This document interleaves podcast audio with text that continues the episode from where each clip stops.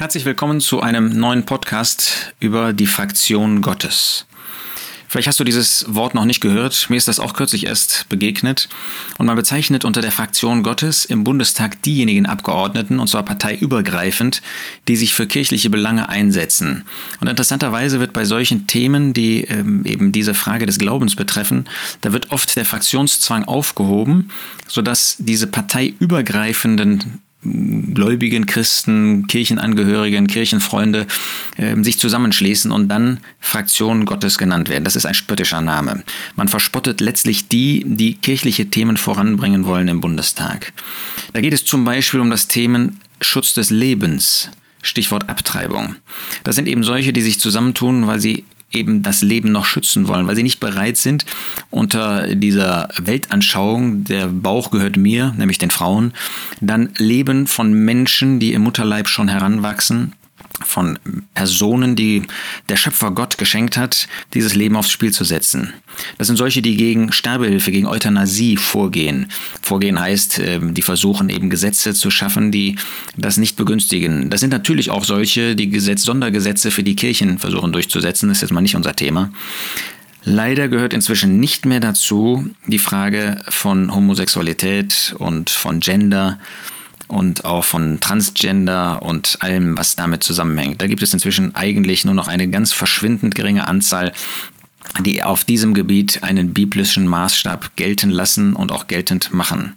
Aber interessant, solche, die sich für Belange, sagen wir des Wortes Gottes, Belange äh, Gottes einsetzen im Blick auf die Gesellschaft, sie werden spöttisch Fraktion Gottes genannt. Mich hat das erinnert daran, dass die Gläubigen in der ersten Zeit auch einen Spottnamen hatten.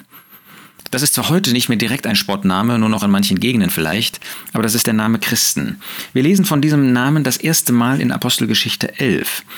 Da ist Barnabas nach Tarsus gezogen, Vers fünfundzwanzig, um Saulus aufzusuchen. Er wollte ihn nämlich nach äh, Antiochien bringen. Und als er ihn gefunden hatte, brachte er ihn nach Antiochien. Es geschah ihnen aber, dass sie auch ein ganzes Jahr in der Versammlung zusammenkamen und eine zahlreiche Menge lehrten und dass die Jünger zuerst in Antiochien Christen genannt wurden. Das war ein Spottname. Warum wurden sie Christen genannt? Manche haben gedacht, ja, weil sie so lebten wie Christus. Aber das kann ja nicht gemeint sein. Warum nicht? Weil in Antiochien, einer heidnischen Stadt, der Jesus überhaupt nicht bekannt war. Da wusste keiner, was Christus, wer Christus war, wie er gelebt hat. Hat, den hat praktisch keiner da gesehen, außer gerade den Gläubigen, die aus dem Judentum kamen und vielleicht bei den Festen eben in Israel gewesen sind. Nein, sie wurden Christen genannt, weil sie immer von Christus sprachen.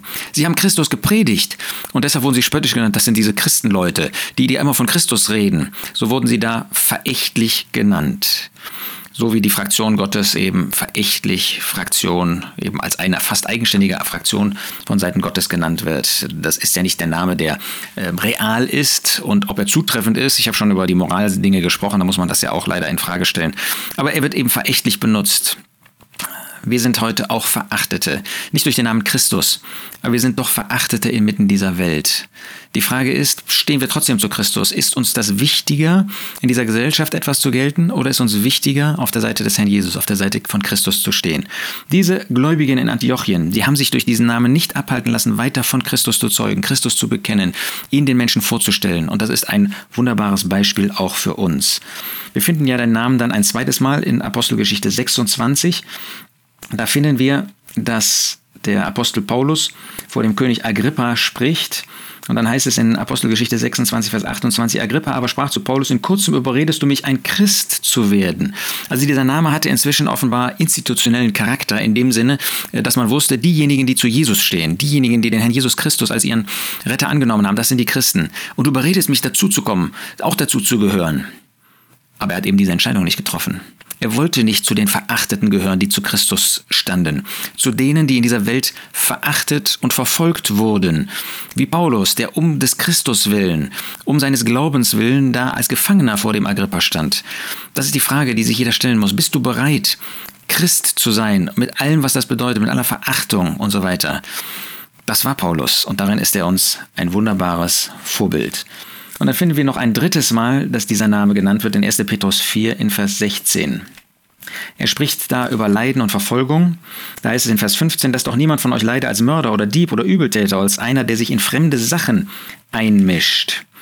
Wenn aber als Christ, so schäme er sich nicht, sondern verherrliche Gott in diesem Namen. Offenbar war es eben auch in dieser Zeit noch immer und wieder so, dass wer Christ war, wer sich zu Christus bekannte, wer Christus predigte, dass der leiden musste, dass er eben dadurch keine Vorteile hatte, sondern eher Nachteile hatte, weil man ihm äh, Dinge wegnahm, weil man ihn verachtete, weil man ihn in eine Ecke stellte, weil man ihn verfolgte. Und dafür sollen wir bereit sein zu leiden. Wir sind ja so leidensscheu geworden, gerade in diesen westlichen Ländern, wo es gar nicht so Verfolgung gibt. Wir staunen immer über den Glaubensmut von Christen, von Gläubigen in Korea, äh, Nordkorea, in, in Russland, auch in China. Ähm, und was ist bei uns? Man hat so wenig Verluste und trotzdem sind wir so ängstlich, trotzdem stehen wir nicht zu dem Namen Christus. Wenn aber als Christ leiden, dann brauchen wir uns nicht zu schämen, sondern verherrlichen Gott in diesem Namen. Stehen wir zu diesem Namen. Der Herr Jesus hat alles für uns getan. Er hat sein Leben hingegeben und wir sind nicht bereit, als Antwort auf seine Liebe, dann aus Liebe zu ihm, zu seinem Namen zu stehen, in der Schule, in der Universität, in der Hochschule, am Arbeitsplatz, in der Gesellschaft, in unserer Umgebung.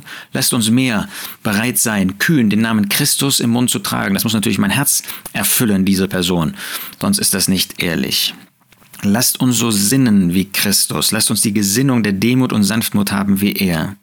Lasst uns so denken wie Christus, dass der Herr Jesus, dass Gott den ersten Platz in unserem Leben hat, dass das Wort Gottes in unserem Leben wirksam wird.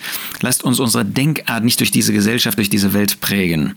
Lasst uns reden wie Christus, indem wir Zeugen von Gott, indem wir Zeugen von dem Heil, indem wir Wahrheit reden, indem wir wahr reden, indem wir in der rechten Art und Weise reden, indem wir die rechte Sprache benutzen und nicht eine schändliche Sprache, keine zweideutige Sprache benutzen. Und lasst uns so leben wie Christus, lasst uns ihm nachfolgen. Wir sind doch Christen. Wir gehören im wahren Sinn zu der Fraktion Gottes, zu der Fraktion Christi. Sind wir dazu bereit? Sind wir wirklich bereit, dann auch dieses bisschen Schmach auf uns zu lesen, Spott auf uns zu nehmen, Spott, Verachtung und womöglich auch Nachteile um des Herrn Jesus willen? Wir müssen das natürlich sinnvoll, wir müssen das vernünftig tun, wir müssen das weise tun. Ja, wenn wir arbeiten sollen, dann sollen wir nicht evangelisieren, dann sollen wir arbeiten, das ist völlig klar. Aber sind wir bereit, um Christi willen zu leiden? Gehören wir zu seiner Fraktion? Das wünsche ich dir und mir für die vor uns liegende Zeit.